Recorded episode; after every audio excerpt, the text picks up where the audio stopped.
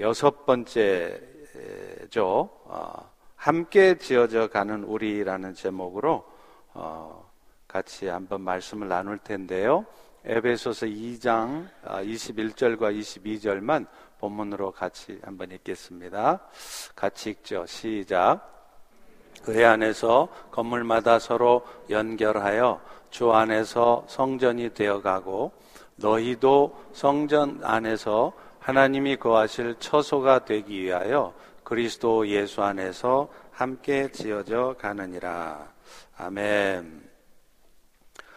어, 미국의 어느 부분은 커피에다가 설탕을 넣어야 되느냐 말아야 되느냐 하는 문제를 가지고 어, 별거를 시작한 다음 바로 근처에 살면서도 무려 40년 넘게 말도 안 하고 살고 있다고 합니다.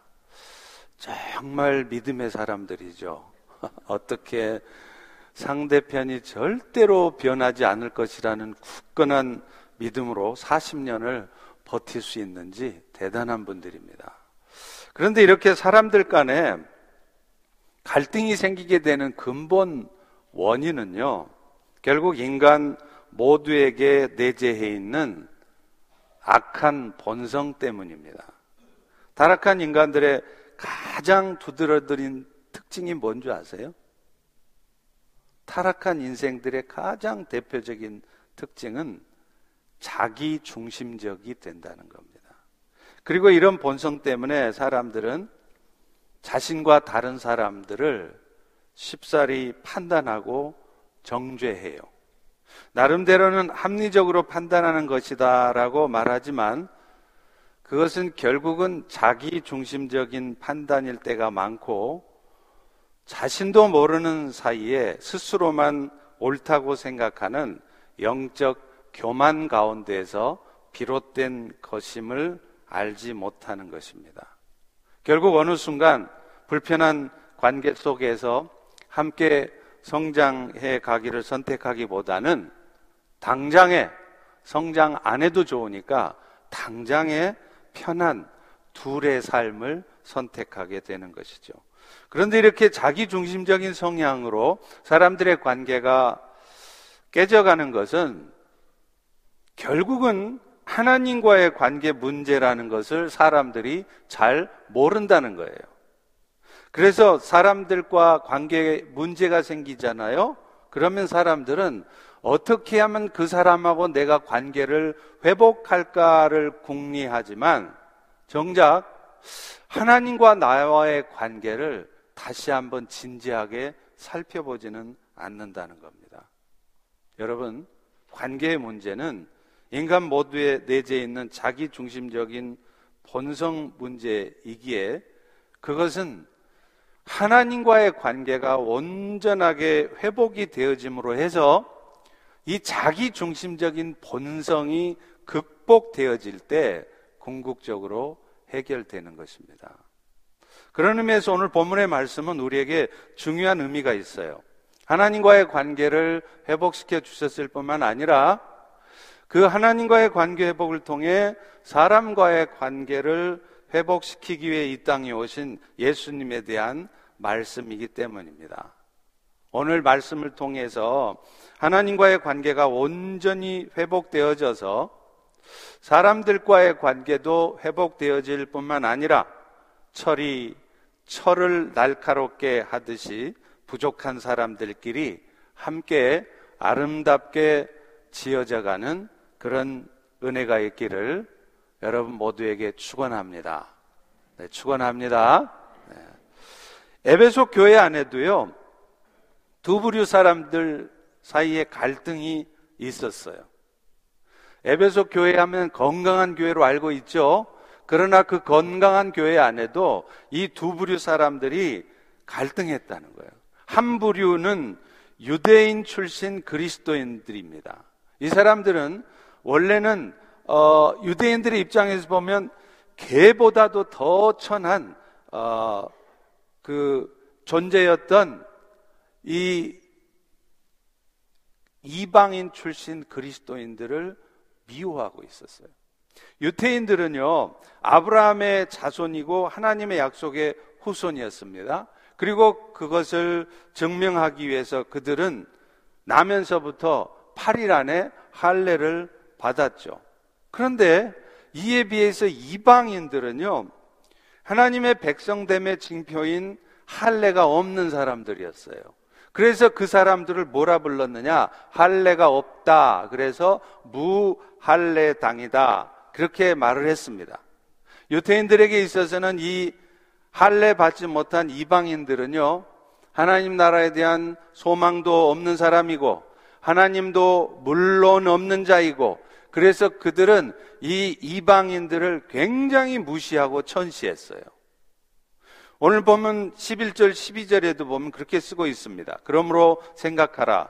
너희도 그때는 육체로는 이방인이요. 손으로 육체에 행한 할례를 받은 무리라 칭하는 자들로부터 할례 받지 않은 무리, 무할례당이라 칭함을 받은 자들이었다. 그래서 그때 너희는 그리스도 밖에 있었고 이스라엘 나라 밖의 사람이고 약속의 언약에 대해서는 외인이고 소망도 없고 하나님도 없는 자들이었다는 거죠. 그래서 오직 했으면 유태인들은요, 어, 이 이방인들을 아주 만나기조차 싫어했습니다. 사도 베드로조차도요, 이방인하고 식사를 하다가 다른 유태인들이 오잖아요? 그러면 식사하던 도중에 도망을 칩니다. 왜냐하면 이방인과 자신이 함께 식사했다는 사실이 밝혀지면 비난받을까봐 두려워했던 것이죠. 그런데 이방인들 역시도 그런 유태인들을 좋아할 리가 없죠. 그들은 아주 배타적이고 이기적이고 교만한 사람들이다. 이렇게 생각하고 싫어했습니다.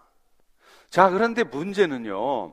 이렇게 이방인들을 싫어하던 유태인들은 그 이방인들이 예수를 구원주로 영접해서 그리스도인이 되고 나서도 여전히 그들을 무시했다는 거예요.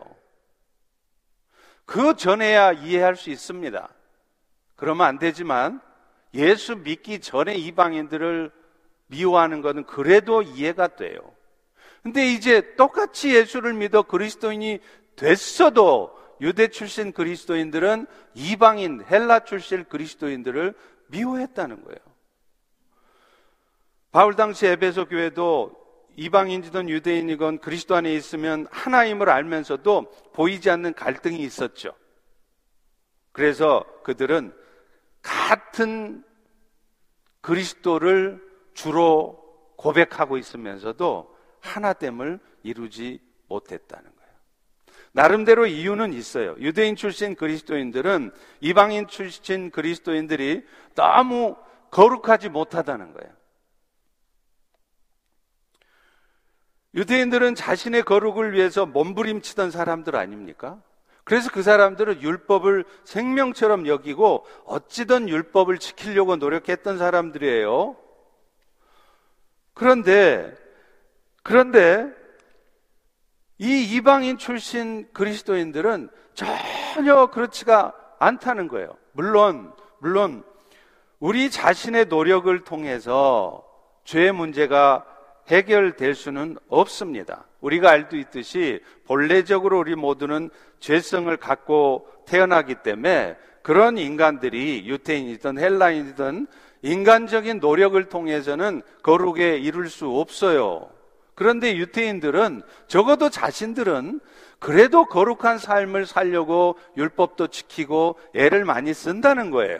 그런데 그 사람들 눈에는 세상에서 마음대로 살던 이방인들이 아무런 노력도 없이 한순간에 그저 예수를 믿는다는 이유 때문에 하루아침에 하나님이 백성이 된다는 것이 이해도 되지 않고 인정하고 싶지도 않았던 것이죠.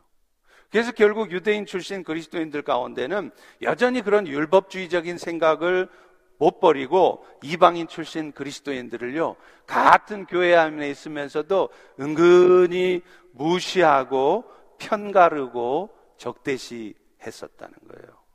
반대로 이방인 출신 그리스도인들 역시도 유대 출신 그리스도인들을 미워하고 적대시했습니다.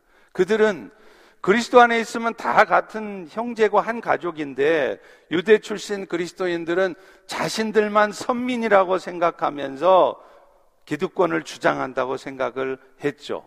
그들은 유대인 출신 그리스도인들을 배타적이라고 비난하면서 그들 역시도 나름대로 파당을 지으면서 그들을 대적했다는 것이에요.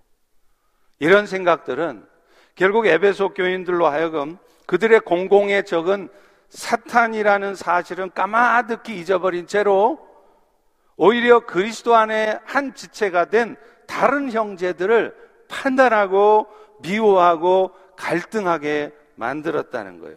그런데 안타깝게도 이런 모습들이 에베소 교회만 있는 것이 아니라 오늘날의 교회에도 있다는 것입니다. 펠로시 교회도 있다는 것입니다. 나름대로 말씀을 따라 열심히 산다고 하는 사람들은요, 자신들의 생각으로는 그렇게 열심히 신앙생활 하지 않으면서도 단지 하나 예수 믿는다는 이유 때문에 구원 백성이 되어지는 그런 사람들이 못마땅한 거예요. 그래서 자기 나름 속으로 판단하고 정죄합니다. 아니, 저러고서도 무슨 그리스도인이야. 예수 믿으려면 제대로 믿어야지 왜 저 모양인가? 심지어는요, 예수 믿기 전에 많이 잘못된 삶을 살았던 사람들, 극단적인 예를 들어보자면, 예수 믿기 전에 살인자였다거나, 간음자였던 그런 사람들을 은근히 경계하고 멀리 한다는 거예요. 아니, 저렇게 개판으로 살다가도 그냥 예수만 믿으면 하루아침에 다 한 가족 되는 것인가? 사람은 절대로 안 바뀌는 법이야. 그러면서 어디서부터 생겨진 믿음인지 그 출처를 알 수 없는 굳건한 믿음을 가지고 정죄하고 있다는 것입니다. 오늘 여러분은 혹시 지금 그렇게 살아가고 있지 않으십니까? 현재 한국의 탈북민들이요, 한 3만 명 넘게 들어와 있습니다. 근데 이분들은 대부분 자신들이 탈북민이라는 사실을 밝히기를 꺼려 해요. 왜 그럴까요?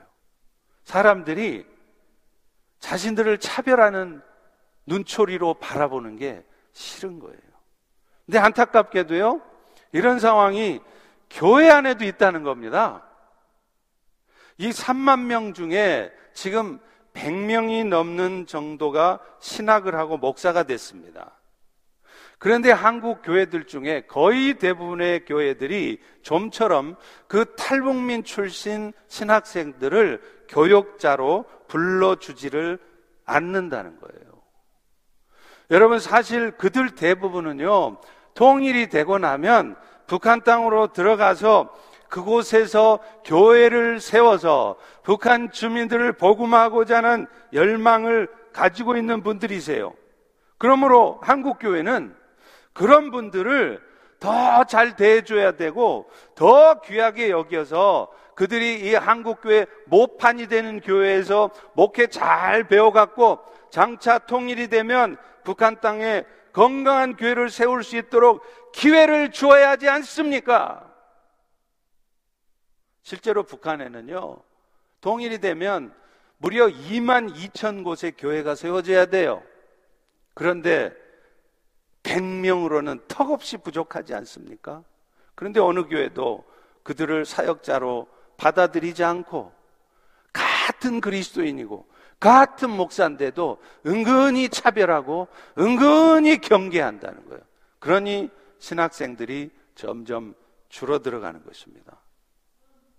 여러분 이것이 바로 오늘날 교회들의 현실이고 우리 펠로시 교회 현실일 수도 있다는 겁니다. 가슴 아픈 일이에요. 그런데 오늘 본문에서 사도 바울은 그렇게 한 자리에 같이 앉아 있을 수조차 없던 그들이 그리스도의 피로 서로 가까워졌다 이렇게 말해요. 13절에 보면 이제는 전에 멀리 있던 너희가 예수 안에서 그리스도의 피로 가까워졌느니라. 멀리 떨어져 있을 뿐만 아니라 원수지간이었잖아요.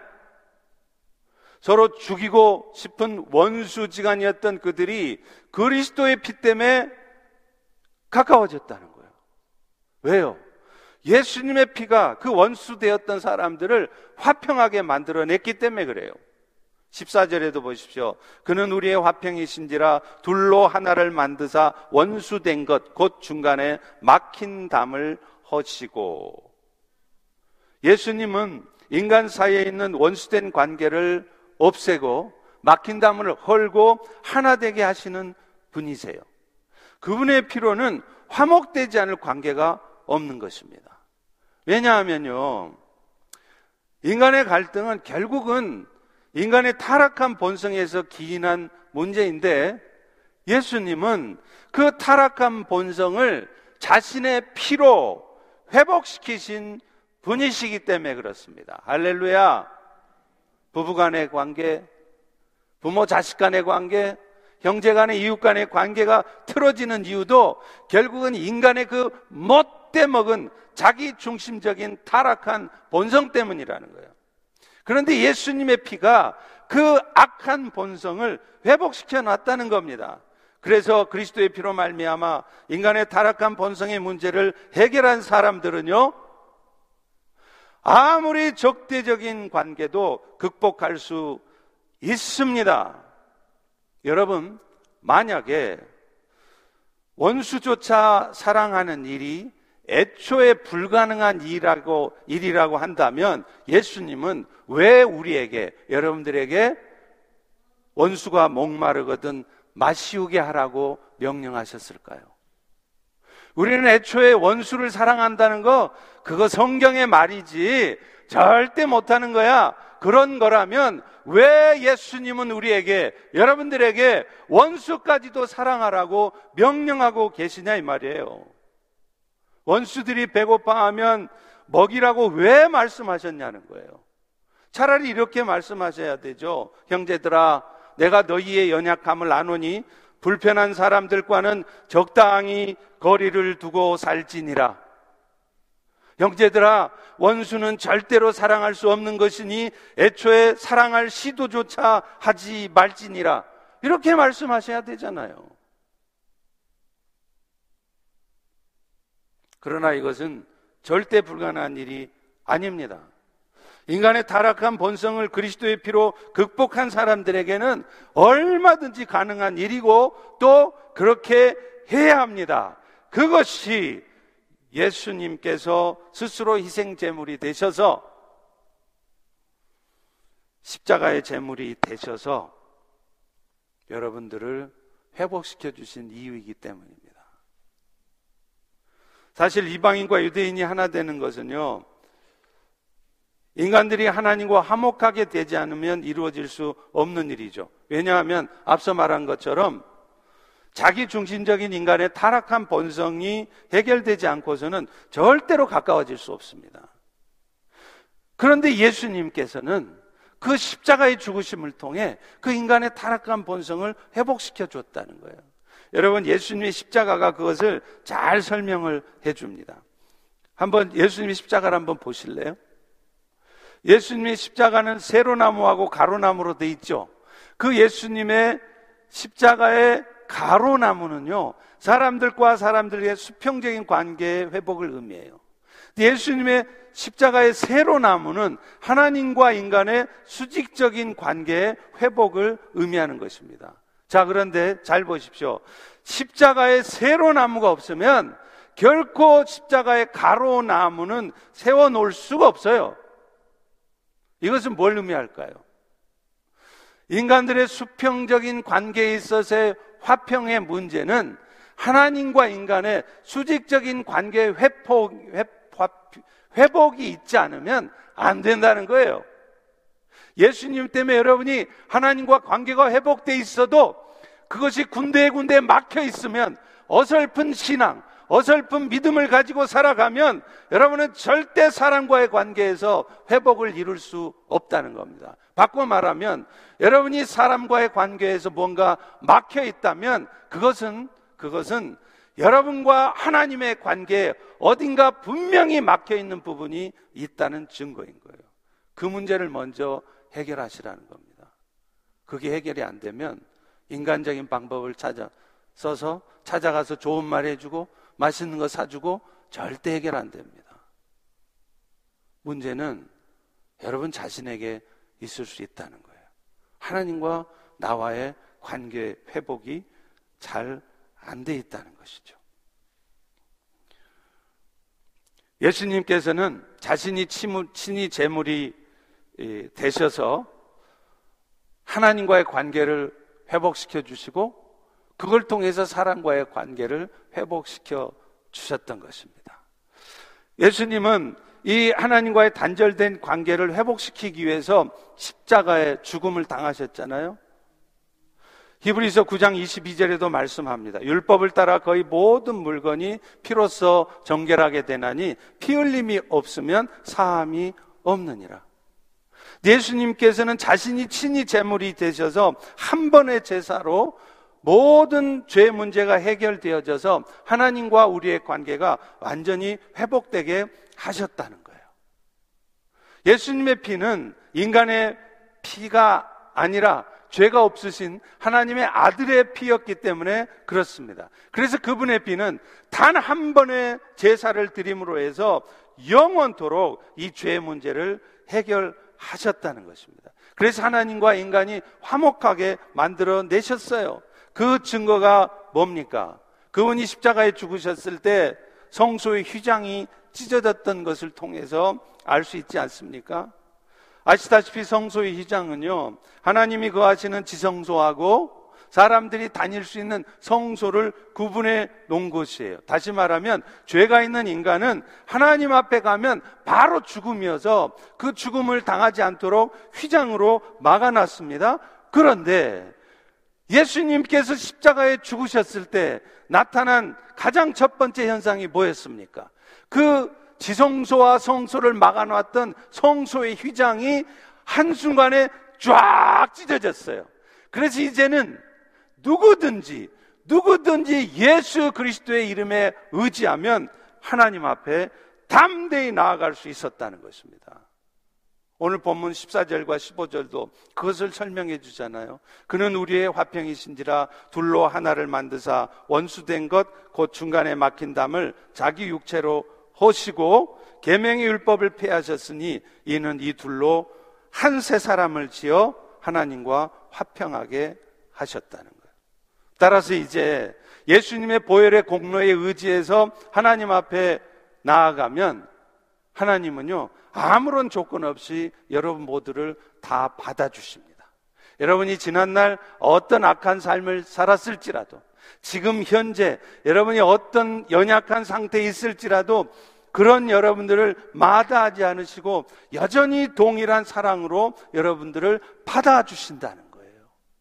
그래서 히브리서 4장 16절도 그렇게 말하고 있지 않습니까? 그러므로 우리가 극률하심을 받고 때를 따라 돕는 은혜를 얻기 위해 은혜 보좌 앞에 담대히 나아갈 것이니라. 어떤 상황에서도 먼저 십자가 앞에 나아가서 긍휼을 구해야 되는 이유인 것입니다.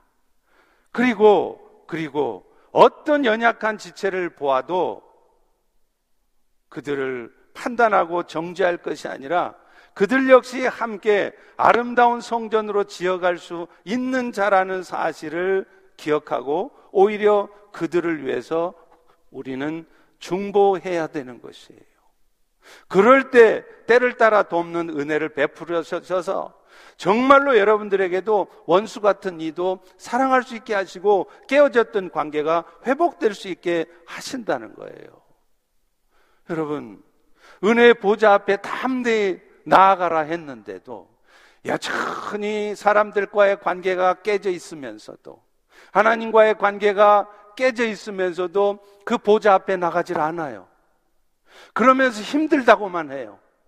사람 때문에 힘들고 먹고 살기 힘들고 여러 가지 어려운 일 때문에 힘들다는 거예요. 왜 은혜의 보좌 앞에 담대히 나가지 않으십니까?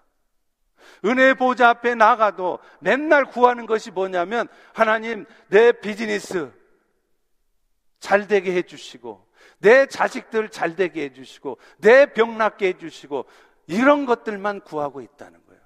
근데 우리가 은혜의 보좌 앞에 담대히 나가서 정말 구해야 될 것은 뭡니까?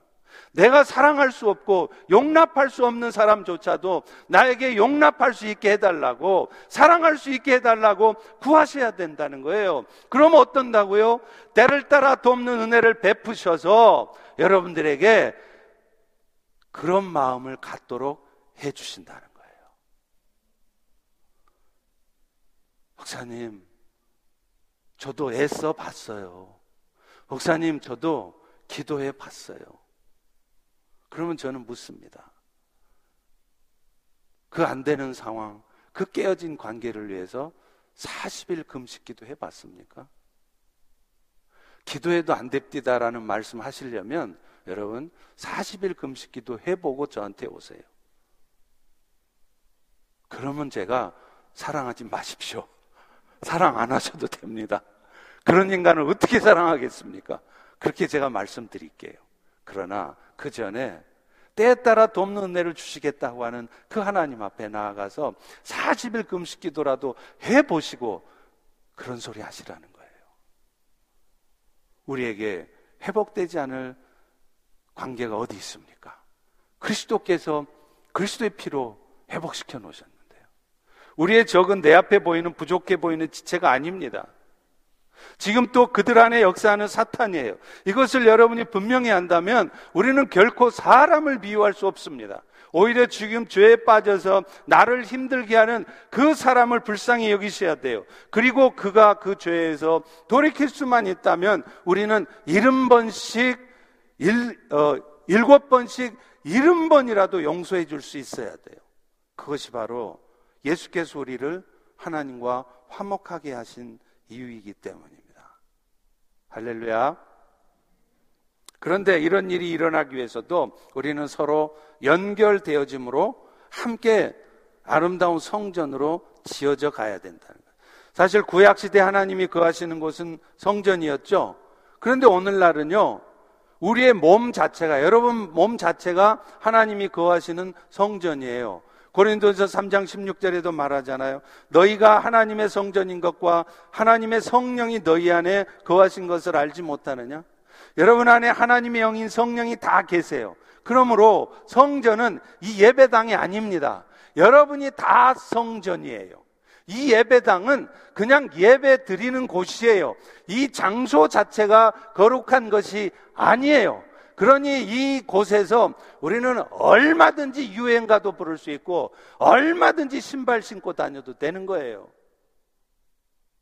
성전은 이 예배당이 아니라 여러분 자신들이 성전인 겁니다. 자, 그런데 안타깝게도요. 그렇게 하나님이 거하시는 성전이 되어 하나님의 영광을 나타내야 될 우리 그리스도인들이 실제로는 하나님의 영광을 못 나타내고 있다는 거예요. 지금 에베소 교인들도 마찬가지잖아요. 그렇게 건강하다고 하는 에베소 교회조차도 헬라 출신 그리스도인들하고 유대 출신 그리스도인들이 서로 갈등하고 있어요. 마치 오늘날 교회 안에 이런저런 이유로 갈등하고 분열하고 있는 것과 같습니다. 또 나름대로는 거룩하게 산다고 생각하는 성도들이 그렇지 못한 성도들을 은근히 판단하고 정죄하는 모습들이 그렇습니다. 그런데 안타깝게 예수님이 다시 오셔서 우리 모두를 영광의 형체로 변케 하시기 전까지는 우리의 이 불완전한 모습은 앞으로도 계속 될 거라는 거예요. 우리 안에는 성령만 계시는 게 아니라 여전히 죄악된 본성도 함께 있기 때문에 그렇죠. 그래서 오늘 본문도 뭐라 그러냐? 하나님이 거하시는 성전된 여러분 모두가 날마다 참된 성전으로 지어져 가야 된다는 거예요. 그래서 오늘 본문 21절, 21절도 21, 22절도 그러잖아요. 그 안에서 건물마다 서로 연결해서 주 안에서 성전이 되어가고 너희가 하나님이 거하실 처소가 되기 위해 예수 안에 함께 지어져 가느니라. 그런데요, 그렇게 하나님이 거하시는 참된 성전이 되어가기 위해서 필요한 일이 뭐냐? 성도 상호 간에 긴밀하게 연결돼 있어야 된다. 21절의 말씀을 보세요. 건물마다 the whole building 서로 연결해서 주 안에서 긴밀하게 연결되어 있지 않으면 우리 모두는 성전으로 지어져 갈 수 없다는 것입니다. 신앙생활을 해도 예배나 착실히 드리면 되지 하면서 조용히 예배 드리고 왔다가 조용히 가고 그래서 교회 안에는 전혀 인벌하지 않고 그러면 여러분은 결코 아무리 예배를 은혜롭게 드려도 여러분은 결코 거룩한 참된 성전으로 지어질 수가 없다는 거예요. 부족한 성도들끼리 서로 연결되어져서 마음의 아픔도 겪고 그러면서도 그런 연약한 지체를 품어주기도 하고 아파하면서 그러면서 성숙해져 가는 것이지 나 혼자 신앙생활 하면서 잠깐 예배 드리고 가면서 교회 안에는 전혀 인벌하지 않으면서 성도들과 전혀 연결되지 않으면 어떻게 성전으로 지어져 가느냐는. 여러분은 절대 성전으로 지어지지 않습니다.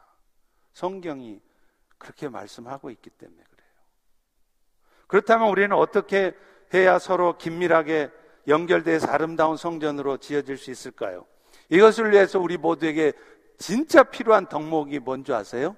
그게 바로 예수 그리스도의 겸손입니다. 내가 왜 자꾸 성도들하고 긴밀하게 연결돼서 함께 성전으로 지어져 가는 일을 부담스러워하고 멀리 떨어져 있으려고 하고 그렇게 분리되어 있으려고 하느냐? 그것이 대단히 죄송합니다만은 그것이 바로 여러분의 영적 교만일 수 있습니다. 우리가 서로 긴밀하게 연결되려면 가장 필요한 게 겸손이에요.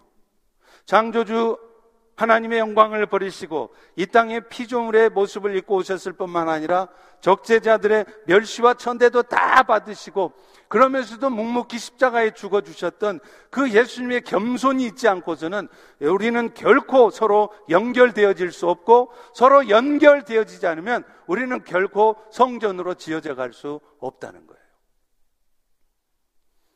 또 가장 경계해야 될 모습이 바로 교만입니다. 늘 말씀드리지만 교만이라는 것은요, 그저, 아, 내가 부자야. 나 이렇게 살아. 자기 자랑이나 하고 거들먹거리는 게 교만이 아니에요. 자기 자랑 하나도 안 해도요, 전혀 거들먹거리지 않고 맨날 고개를 연신 숙이고 있어도요, 속으로는 자기 스스로가 옳다 생각하는 마음으로 가득 차 있는 것이 그게 바로 교만이에요. 이 교만은요, 첫사람 아담이 선악과를 따먹었잖아요. 그 독이 우리 가운데 남아있기 때문에 생기는 겁니다. 여러분, 선과 악을 최종적으로 판단하시는 분은 하나님이십니다. 하나님이 선과 악을 판단해야 되는데 우리는 우리의 이 어줍잖은 신앙의 지식 가지고 우리의 어줍잖은 이 인간의 타락한 이성을 가지고 우리가 판단한단 말이에요. 그것도 자기가 기준이 되어서 선과 악을 판단해요. 저건 맞고 저건 틀렸다는 거예요. 그게 교만이라는 거예요. 선과 악을 최종적으로 판단하실 분은 하나님이시고 하나님이 하실 일인데 그걸 우리가 함으로 스스로가 하나님이 되고자 하는 것이죠. 이것은 당연히 인간 관계를 파탄 낼 수밖에 없고요. 공동체를 오히려 건강하게 하는 게 아니라 어렵게 만드는 것입니다. 그래서 인간의 치명적인 죄악을 이야기했던 초대교부들도 또 13세기에 신학대전을 썼던 토마스 아퀴나스도 인간들의 가장 치명적인 죄 일곱 가지를 얘기하면서 그중 가장 으뜸이 되는 죄를 살인죄라 말하지 않고 교만이라고 말을 했습니다. 안타깝게도 우리에게 수시로 찾아오는 이 교만의 죄는요, 우리로 하여금 다른 지체들을 쉽게 판단하고 정죄하게 만들어요. 그런데 아십니까? 여러분이 판단하고 계시는 그들 안에도 동일하게 일하고 계시는 성령님이 계시다는 거예요.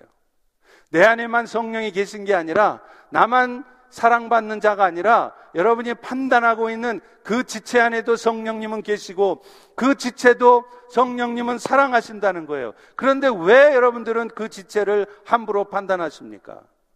그것은 여러분이 성령님을 무시하는 거예요.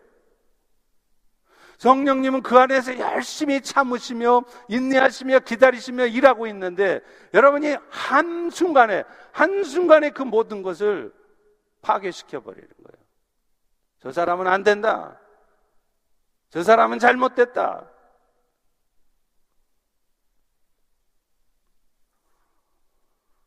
사실 내 판단이 지금은 옳은 것 같지만요. 나중에 봐보십시오.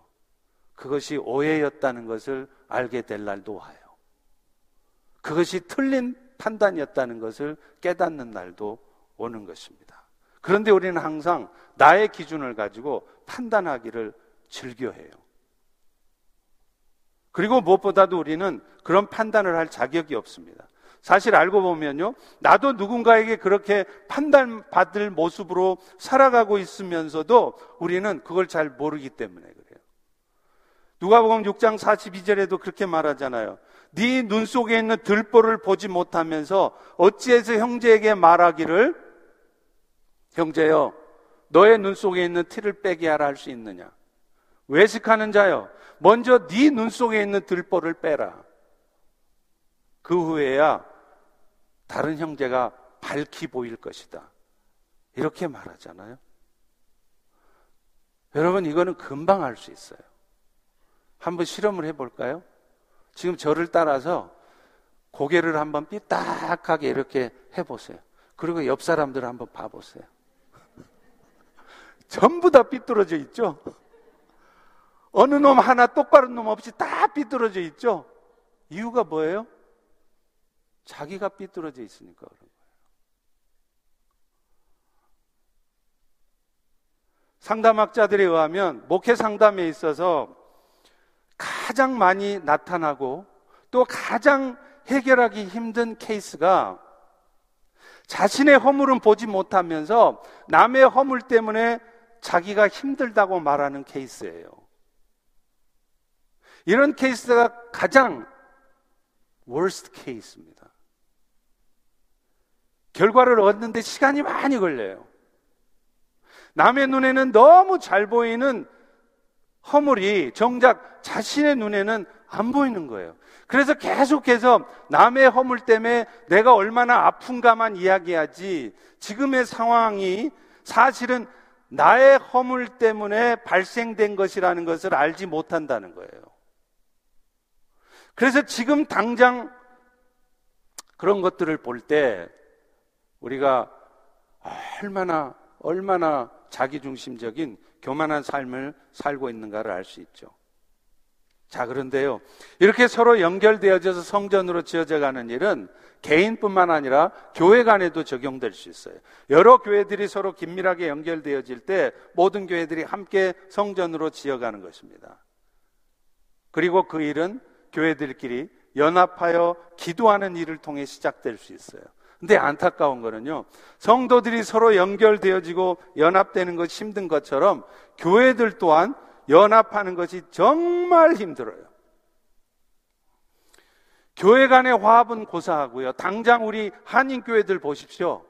교회 안에 있는 한어권, 영어권 서로 연합하기 정말 힘들어요. 그래서 많은 한인 교회들이 영어 회중들이 커지면, 사이즈가 커지면 어떻게 됩니까? 나가요. 나가는 사람도 문제고, 내 보내는 사람도 문제인 거죠. 하나 되기가 그렇게 힘든 거예요.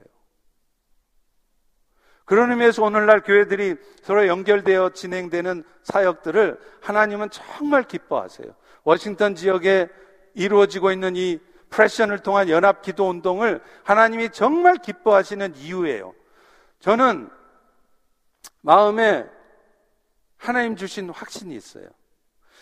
하나님께서는 이제 우리가 이 워싱턴 지역의 교회들이 연합해서 드리는 기도를 통해 놀라운 역사를 일으키실 것이라는 거예요.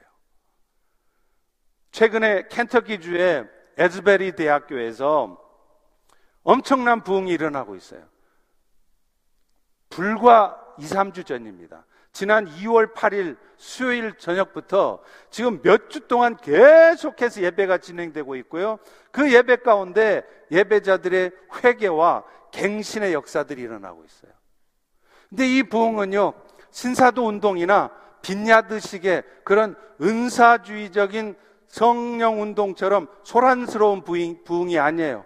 막 뒤로 쓰러지고 자빠지고 막 소리 지르고 그런 부흥이 아닙니다. 너무나 차분하게 말씀과 기도에 기초한 조용하지만 회개와 갱신의 역사들이 계속 일어나고 그 에즈베리 대학에서 오하이오 샌다빌에 캄벌랜드로 지금 미국 전체로 그 부흥이 퍼져가고 있어요. 여러분, 우리가 펠로시 공동 기도 제목으로 기도하고 있었죠? 뭘 위해서 기도했습니까? 하나님이 미국이 다시 영적인 나라가 되게 해 주시옵소서. 그렇게 기도했잖아요. 저는 그 기도의 응답이라고 봅니다. 하나님이 더 이상 이 미국의 영적인 타락을 가만두고 보고 계실 수 없는 거예요. 그래서 이제 에즈베리의 부흥의 불을 떨어뜨렸습니다. 바라기는 또 확신하기는 이제 그 에즈베리에 떨어졌던 부흥의 빌이 이 워싱턴 지역에 떨어질 줄로 믿습니다. 어떨 때 떨어집니까? 교회들이 연합해서 기도할 때 그 부흥이 떨어질 줄로 믿습니다. 부흥은요, 인간의 노력으로 되는 거 아니에요.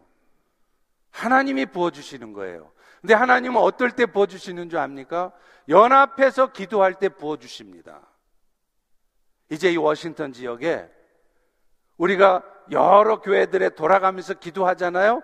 그 연합 기도회가 있는 곳곳마다 그 교회마다 엄청난 부흥의 역사가 성령의 불길이 일어날 줄로 믿습니다. 우리 펠로시 교회도 우리 교회 안에도 해야 될 일 많지만 연합해서 기도하는 일에 우리의 마음을 쓰고 함께하고 있을 때 그 성령의 불이 우리 펠로시 교회 안에도 떨어지게 될 줄로 믿습니다. 그 증상이 지금 이미 나타나고 있어요. 여러분은 그 기운을 느끼십니까? 마치 저수지에서 안개가 모락모락 피어오르듯이 이제 펠로시 가운데 그 영적인 기운들이 곳곳에서 모락모락 피어오르는 것을 여러분 느끼시고 보십니까? 그 이유가 뭔지 아세요? 연합하여 함께 기도하는 일에 힘쓰고 있을 때 하나님께서 우리 교회에 부어주시는 축복이신 것입니다. 마지막으로 교회들이 연합하여 기도할 뿐만 아니라 함께 세상을 섬기는 일 또한 필요하다는 거예요.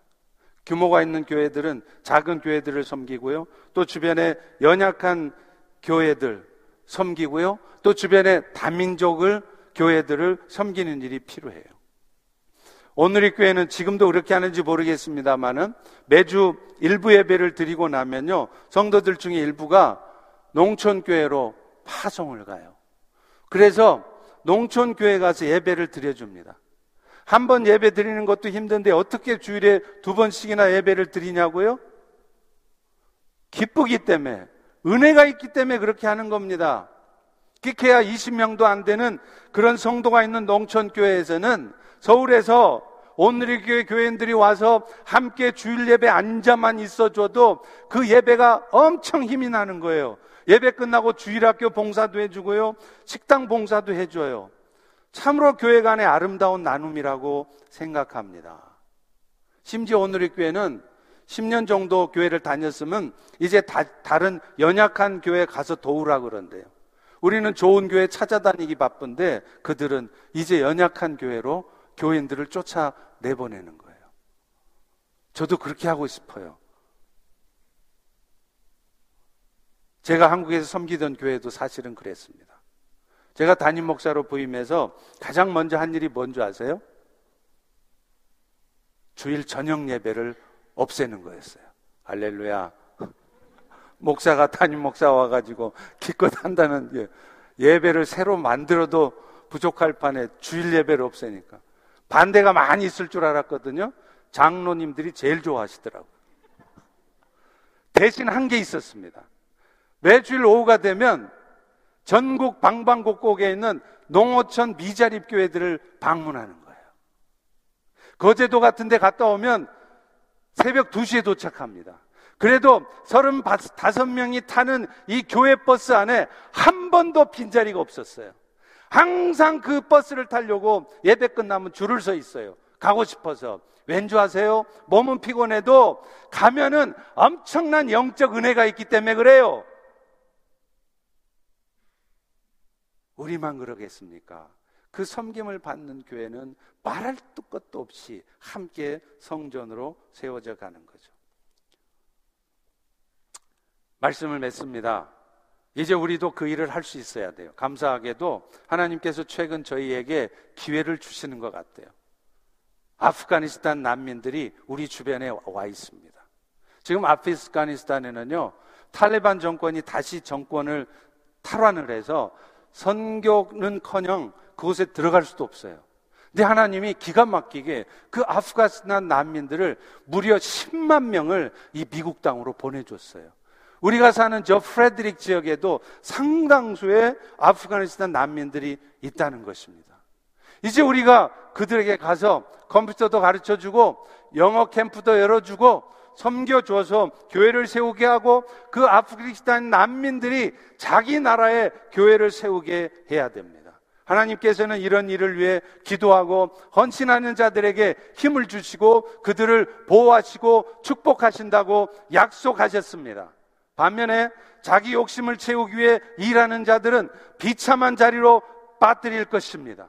오히려 하나님의 나라를 구하며 애쓰는 자들을 높여주시고 그에 필요한 모든 것들을 공급하신다는 것을 기억하실 수 있기를 소망합니다.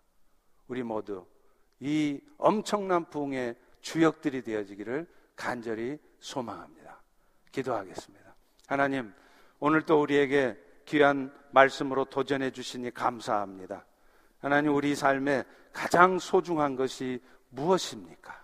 우리가 정말 의지하고 바라볼 수 있는 것 오직 주님밖에 없다는 것을 알 때, 오 주님, 이제 우리 모두가 함께 성전으로 지어가고 또 교회들끼리 연합해서 성전으로 지어가서 아름다운 하나님의 성전들이 다 되어질 수 있도록 은혜 베풀어 주옵소서.